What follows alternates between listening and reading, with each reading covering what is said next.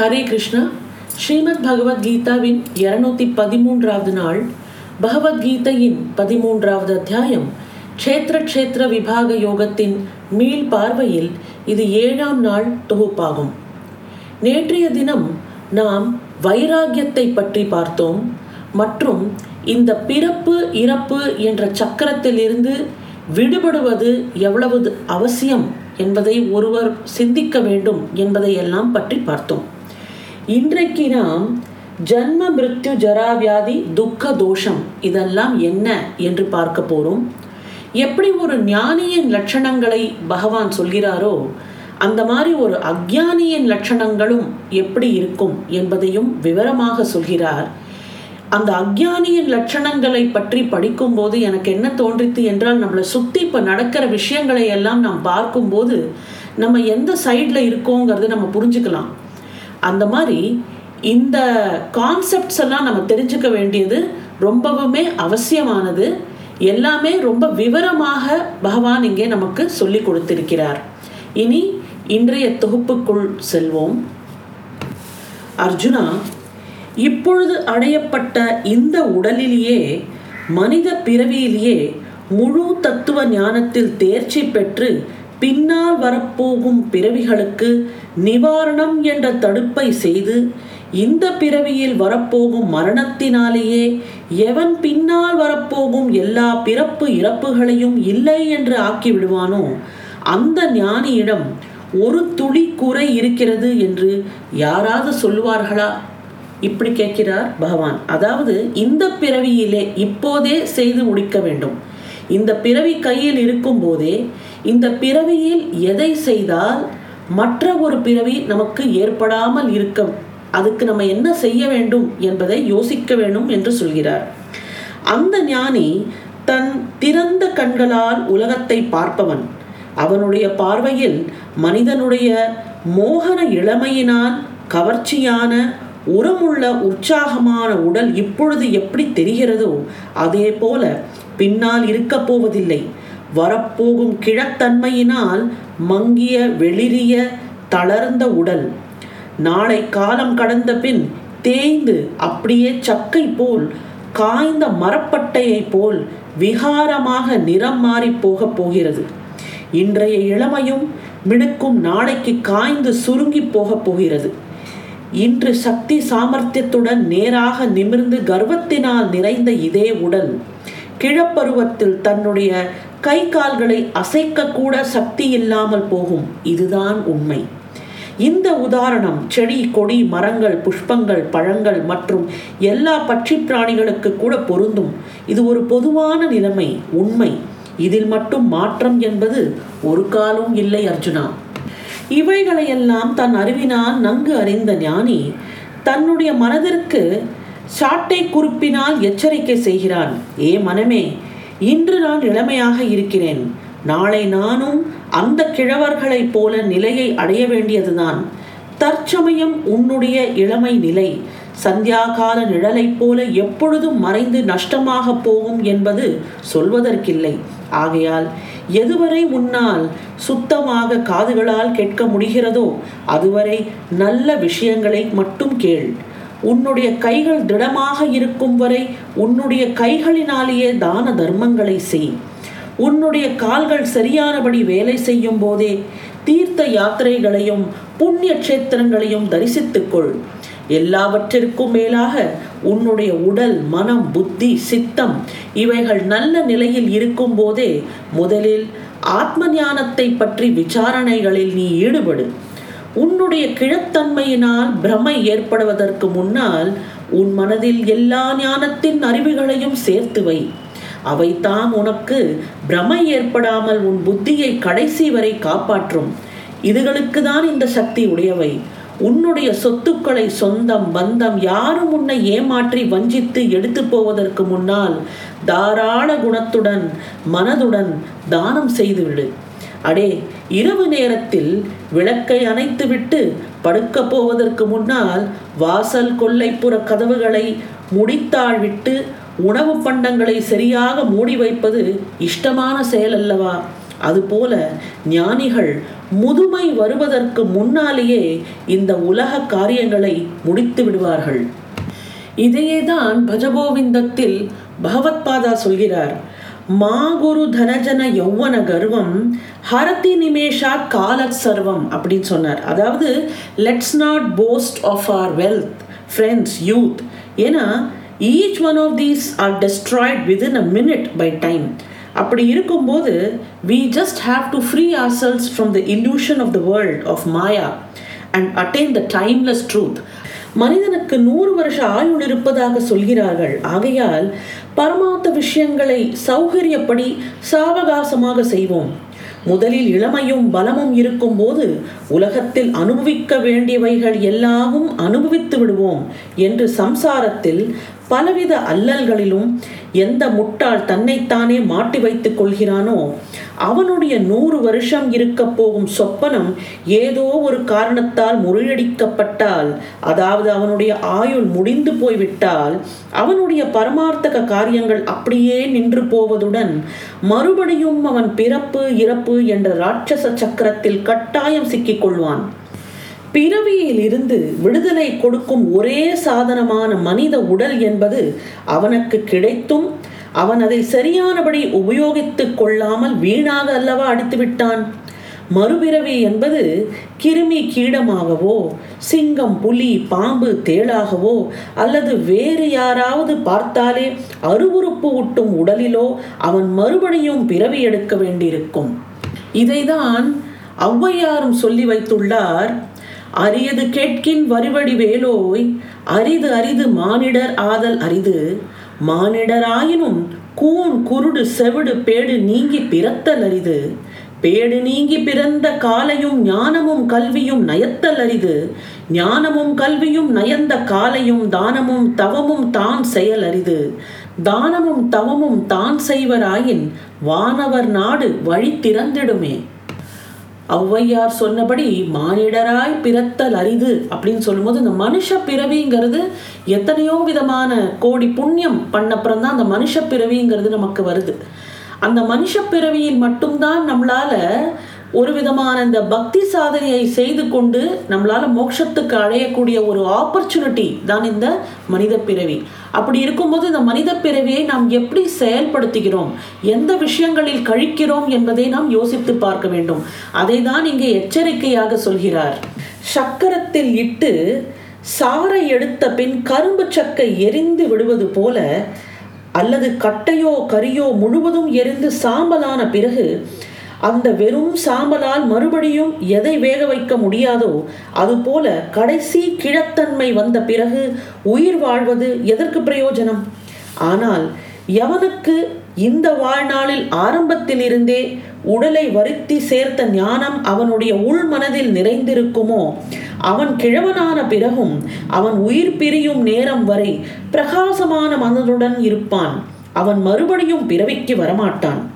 வீடு வாசல் புத்திரன் மனைவி எதிலும் கட்டாயமான விருப்பம், ஒட்டுதல் இல்லாமை, இஷ்ட அனிஷ்ட காரியங்கள் சமசித்தம், இது அனன்ய யோகம் எனப்படும். அர்ஜுனா, எவனுடைய எனக்கு என்ற புத்தியின் சேர்க்கையினால் பிரிவு, துக்கம், ஆபத்து, சோகம் என்பவை மனதினால் உணரப்பட்டு அதனால் மனமும் உடலும் ஒரே போல பலவீனம் அடைகின்றனவோ அத்தகைய எண்ணங்களை ஞானியவன் ஒருபொழுதும் போஷிப்பதில்லை. இயற்கையிலேயே பகவானால் உண்டு பண்ணப்பட்ட வெளிச்சம், காற்று, தண்ணீர், நெருப்பு, ஆகாசம், மண் போன்றவை எல்லா இடங்களிலும் எல்லா காலங்களிலும் இருந்தாலும் அவை எதனுடனும் ஒட்டுதல் வைப்பதில்லை. அதுபோலவே ஞானியும் சொந்த பந்தங்களிடம், சொத்து சுகங்களிடம் முன்னெச்சரிக்கையுடன் ஒட்டுதல் வைப்பதை தவிர்க்கிறான். பூர்வ புண்ணியத்தினால் ஏதோ ஒரு பெரிய ஞானி வாழ்க்கையின் சிக்கலான தத்துவங்களை சுலபமான முறையில் வெகு இங்கிதத்துடன் புரியும்படி எடுத்து சொல்வதை கேட்டால் அது அனுசரிப்பதற்கு மிகவும் சுலபமாக இருக்கும் என்று நமக்கு தோன்றலாம்.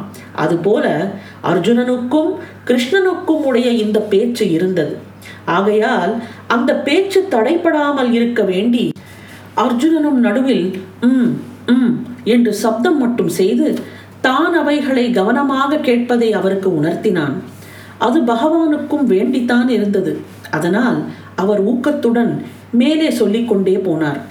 அர்ஜுனா, ஞானிக்கு மற்ற விஷயங்களிலும் ஒட்டுதல் இருக்காது என்பதோடு தன் உடலை பற்றியும் ஒட்டுதல் இருக்காது. பிரயாணத்தின் போது ஏதோ ஒரு தர்ம சத்திரத்தில் தங்கும் வழிப்போக்கர்கள் அந்த சத்திரத்திடம் எப்படி ஒட்டுதல் இல்லாமல் இருப்பானோ அதுபோல தன்னுடைய ஜீவன் என்ற ஆத்மா அதனுடைய நீண்ட பிரயாணத்தில் இந்த மனித உடல் என்ற சத்திரத்தில் தங்கி இளைப்பாறுகிறது. இந்த மனநிலையில்தான் ஞானியும் இருப்பான். நல்ல வெயில் நேரத்தில் தெருவில் உள்ள மரங்களில் நிழல்களில் பக்கமாக தாம் நடந்தாலும் அவை நமக்கு கொஞ்சம் நேரம்தானே. அதுபோல தன் வீடு, வாசல், மனை, பிள்ளைகளின் நிழல் நமக்கு கொஞ்ச காலம் மட்டுமே இந்த வாழ்க்கை பிரயாணத்தில் இருக்கும் என்பதை இந்த ஞானி ஒருபொழுதும் மறக்கவே மாட்டான். நல்ல மழையிலும் நல்ல வெயில் நேரத்திலும் தன்னுடைய பறந்து விரிந்த அடர்த்தியான கிளைகளில் அடியில் எத்தனையோ மிருகங்கள், பட்சிகள் ஆச்சரியத்திற்காக வந்து தங்குகின்றன. ஆனால் அந்த மரம் அவைகளின் வருவகையின் விஷயத்தினாலோ பிரிந்து போகும் விஷயத்தினாலோ ஒட்டுதல் இல்லாமல் உதாசீன விருத்தியுடன் தானே இருக்கிறது. அர்ஜுனா, நாம் தெருவில் நடந்து போகும்போது அநேக விதமான காட்சிகளை காண்கிறோம், பலவிதமான வாத விவாதங்களையும் கேட்கிறோம். ஆனால் அவைகள் விஷயத்தில் நாம் சாட்சி பாவனையுடன் இருப்பதை தவிர வேறு ஒன்றும் செய்வதற்கில்லையே. அதுபோல ஞானிக்கும் ஊர் உலகத்தாருடன் நெருங்கி பழகினாலும் சந்தர்ப்பங்கள் அநேகபடி இருந்தாலும் இதனாலெல்லாம் ஞானியின் மனம் தன் வசம் இழக்காது. காலை, மதியம், சந்தியா காலம் இந்த 3 வேளைகளிலும் சூரியன் ஒரே போலேதானே இருக்கிறது. அதே போல எந்த பருவகாலம் வந்தாலும் ஆகாசத்தில் எந்த மாற்றமும் உண்டாவதில்லை. அதுபோல ஞானியின் தான் சம்சார வாழ்க்கை, உலக வாழ்க்கை அல்லது சந்நியாசி வாழ்க்கையில் தன் வாழ்நாட்களில் லாபமோ நஷ்டமோ எது நேர்ந்தாலும் ஞானி தன் நிலையிலிருந்து நகரவே மாட்டான். இந்த மாதிரியான ஒரு மனநிலையை நம்மளால அடைய முடியுமா என்ற கேள்வி மனதில் எழும்போது இதுக்கும் பகவான் ஒரு விளக்கமாக சொல்கிறார். அவ்யபிசாரி பக்தி, அதாவது மாறாத பக்தி இருந்தால் இது சாத்தியமாகும். தேஜோமயமான சைத்தன்ய ரூபமான பரமாத்மாவை விட இந்த உலகத்தில் வேறு எதையை நாம் விரும்ப வேண்டும்?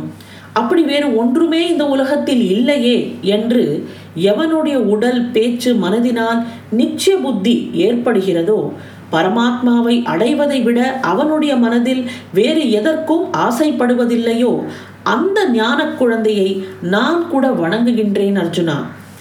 அந்த பரமேஸ்வரனிடம் மாறாத பக்தி வைத்து அவரிடமே எல்லா பற்றையும் முழுக்க முழுக்க வைத்து அவனை தவிர நமக்கு வேறு யாருமே இல்லை என்று எவன் அவனையே அடைக்கலமாக கொள்கிறானோ அவனுடைய பக்தி தான் அவ்யபிசாரி பக்தி எனப்படும். இந்த தாட் ப்ராசஸ் தான் சரணாகதி கான்செப்ட். சரணாகதி செய்வதை விட வேற எந்த விதமான வழியும் இல்லை. சரணாகதி அதாவது அப்சல்யூட் சரண்டர். எதுவும் நம் கையில் இல்லை. நம்மளோட எண்ணங்களிலோ செயல்களிலோ எதையும் நாம் சாதித்து விட முடியாது. எல்லாமே அவர் இஷ்டப்படி தான் நடந்து கொண்டிருக்கிறது. அவர்தான் ஆண்டான், நாம் அடிமைகள். இதில் எந்த விதமான மாற்றமும் இல்லை. நம்ம இந்த உலகத்துக்கு ஒரு பிச்சை பாத்திரத்தை கையில் கொண்டுதான் வந்திருக்கிறோம். இந்த பெக்கிங் போல்ல பகவானா எதை போடுறானோ அதை தான் நாம் ஏற்றுக்கொள்ள வேண்டும். அப்படி இருக்கும்போது சரணாகதி பண்றதை விட நமக்கு வேற என்ன விமோச்சனம் இருக்கிறது? இதைதான் பகவான் சிந்தித்து செயலாற்றுங்கள் என்று சொல்கிறார். அடுத்த ட்ரேட்டு தனிமையை நாடுதல். ஒரு ஞானியின் ட்ரேட்ஸ்ல தனிமையை நாடுதல், அதாவது ஜனக்கூட்டத்தில் ருச்சியின்மை, இது ஒரு ட்ரேட்டு. பெரிய குளம், நதி, சமுத்திரம் இவைகளின் பவித்திரமான கரைகள். யோகி ஜனங்கள் எங்கே தவம் செய்கிறார்களோ அது போன்ற பவித்திரமான இடங்கள். மலை சிகரத்தில் மனித சஞ்சாரமற்ற குகைகள், காடு, வனம், உபவனம், ஏரிகளின் கரையோரம் போன்ற இடங்கள் பரமாத்மாவின் பக்தனுக்கு இருப்பிடம், வசிக்கும் இடம், விளையாடும் இடம், களைப்பாறும் இடம், சந்தோஷமான இடம் எல்லாமும். மக்கள் கூட்டத்தில் நடுவில் வசிப்பதை அவன் அதிகமாக விரும்புவதில்லை. எப்பவுமே இந்த மாதிரி ஒரு செல்ஃப் ரியலைசேஷன்ங்கிற ஒரு தாட் ப்ராசஸ்ல ஈடுபடுறவங்க தனிமையை விரும்புவார்கள். தனிமையாக ஒரு இடத்தில் அமைதியாக அமர்ந்து கொண்டு அவர் வந்து they will start communicating with the force above. பகவானோடு பேசுறது தான் ஆன்மீகம், பகவானை பற்றி பேசுவது ஆன்மீகம் இல்லை என்று சொல்வார் சோசோமி ஐயா அவர்கள். அடுத்த ட்ரேட்டு அத்தியாத்ம ஞான நித்தியத்துவம், அதாவது தத்துவ ஞானார்த்த தரிசனம். இதெல்லாம் என்ன என்று பார்ப்போம். எல்லா ஞானங்களிலும் உத்தமமானது அத்தியாத்ம ஞானம். அர்ஜுனா, பரமாத்மா என்று எவர் இந்த விஸ்வரூபத்தின் மூலமாக, அதாவது உலக பொருள்களின் ரூபமாக இருக்கிறாரோ, அந்த பரமாத்ம சொரூபத்தின் உண்மையான அறிவு ஞானம் எதனால் அனுபவத்திற்கு வருகிறதோ அதுதான் அத்தியாத்ம ஞானம் என்பது. இந்த அத்தியாத்ம ஞானம் இல்லாமல் ஸ்வர்க்கம், சம்சாரங்கள், மாயை பற்றி எந்த வெறும் தோற்றமயமான கேள்விப்பட்ட ஞானம் இருக்கிறதோ அது முழுவதும் அறியாமையால் நிறைந்தது என்று அந்த ஞானிக்கு மனதில் பூர்ணமான நிச்சயம் இருக்கும். ஞானி என்பவன் அத்தியாத்ம ஞான விஷயங்களில் மிகவும் ஆர்வமுடன் எதிர்பார்ப்புமாக இருப்பான். பிரயாணத்திற்கு புறப்பட்ட ஒரு பிரயாணி எதிர்பாராமல் 4 தெருகளில் கூடும் இடத்தில் வந்து நிற்பான். அப்பொழுது அவனுக்கு தான் போக சேர வேண்டிய இடத்திற்கு தான் 4 தெருக்களில் எந்த வழியாக போனால் சரியாக இருக்கும் என்பது தெரியாமல் குழப்பம் ஏற்படலாம். அப்போது அவன் தான் போக வேண்டிய இடத்திற்கு எந்த தெரு வழியாக போனால் அதை அடையலாம் என்பது பற்றி 2 பேரிடம் நன்றாக விசாரித்து நிச்சயமாக தெரிந்து கொண்ட பிறகு அந்த தெரு வழியாக போய் தன்னுடைய இடத்தை அவன் அடைவான். அர்ஜுனா, மனித வாழ்க்கையும் அப்படிப்பட்டதே. ஒரு மனிதன் விவரம் தெரியும் வயதிற்கு வந்ததும் எதையும் புரிந்து கொள்ள ஆரம்பிக்கும் போது அவனுடைய புத்தியில் சந்தேகங்களை உண்டாகும். ஞானங்களும் சாஸ்திரங்களும் அவனுக்கு வாழ்க்கையில் பல அர்த்தங்களை சொல்லும். ஒருத்தரோட மனசுல சந்தேகம் வரும்போது அதுக்கு விடையாய் நாம் தேடி அலைகிறோம் இல்லையா, இந்த கேள்விகளுக்கெல்லாம் விடை எங்கே இருக்கிறது என்று. அப்போ நம்ம பல விஷயங்களை கிரகிக்கும் போது நம்மளுக்கு இந்த சாஸ்திரங்கள் பல விஷயங்களை சொல்லி கொடுக்கும்.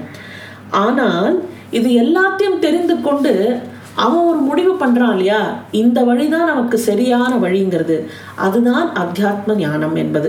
அது ரொம்ப முக்கியங்கிறார். ஏன்னா வெறும்ன கேள்வி அடுத்தவங்க சொல்றதை கேட்டு கேட்டு மட்டும் அது மட்டும் போராது. கேட்டுக்கிறதுங்கிறது it will only give us the knowledge. ஆனால் நம்ம அந்த நாலேஜை பயன்படுத்தி இப்படி தான் நாம் செயல்பட வேண்டும் அப்படின்னு ஒரு முடிவு எடுக்கிறோம் இல்லையா, அதுக்கு தான் நம்மளோட விஸ்டம் என்பது நமக்கு உதவியாக உள்ளது. அந்த விஸ்டம், அதுதான் அத்தியாத்ம ஞானம். அந்த விஸ்டம் எப்படி வரும் என்றால், இந்த மாதிரி பல விஷயங்களை நாம் கேட்டு கேட்டு நமக்குள்ள சரி நம்மளோட வழி இதுதான், நாம் இப்படிதான் பண்ண வேண்டும், இப்படிதான் நடந்து கொள்ள வேண்டும்ங்கிற அந்த விஸ்டம் நமக்கு வரத்துக்கு இந்த knowledge is important. But what is actually important is that ultimate wisdom. அதை தான் இங்கே சொல்கிறார். அவன் அந்த எல்லா ஞானங்களை பற்றி நன்றாக தெரிந்து புரிந்து கொண்ட பிறகு அவன் மனதில் ஒரு நிச்சயம் உண்டாகிறது. இந்த எல்லா வகை ஞானங்களிலும் சாஸ்திரங்களிலும் கேவலம் வெறும் ஒரே ஒரு ஞானம் மட்டும் எப்படி இருக்கிறது என்றால், அந்த குறிப்பிட்ட ஞானம் தன்னுடைய வாழ்க்கையின் பிறப்பு இறப்பு என்றும் வருவது போவது என்றும் தவறான செயலை மாற்றி அமைத்து நமக்கு நிரந்தரமான நிம்மதியை ஏற்படுத்தி கொடுக்கும். அது எந்த வழி, அது எந்த ஞானம், அது எந்த சாஸ்திரம் அப்படின்னு அவன் முடிவு பண்றான் இல்லையா, இதுதான் அத்தியாத்ம ஞானம்.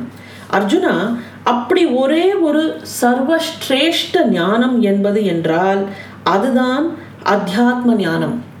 இனி இந்த அத்தியாத்ம ஞானத்தை பற்றி தொடர்ந்து பேசுவோம். பகவத்கீதையின் 214வது நாள் ஆன நாளை உங்களை சந்திக்கின்றேன். நன்றி, வணக்கம்.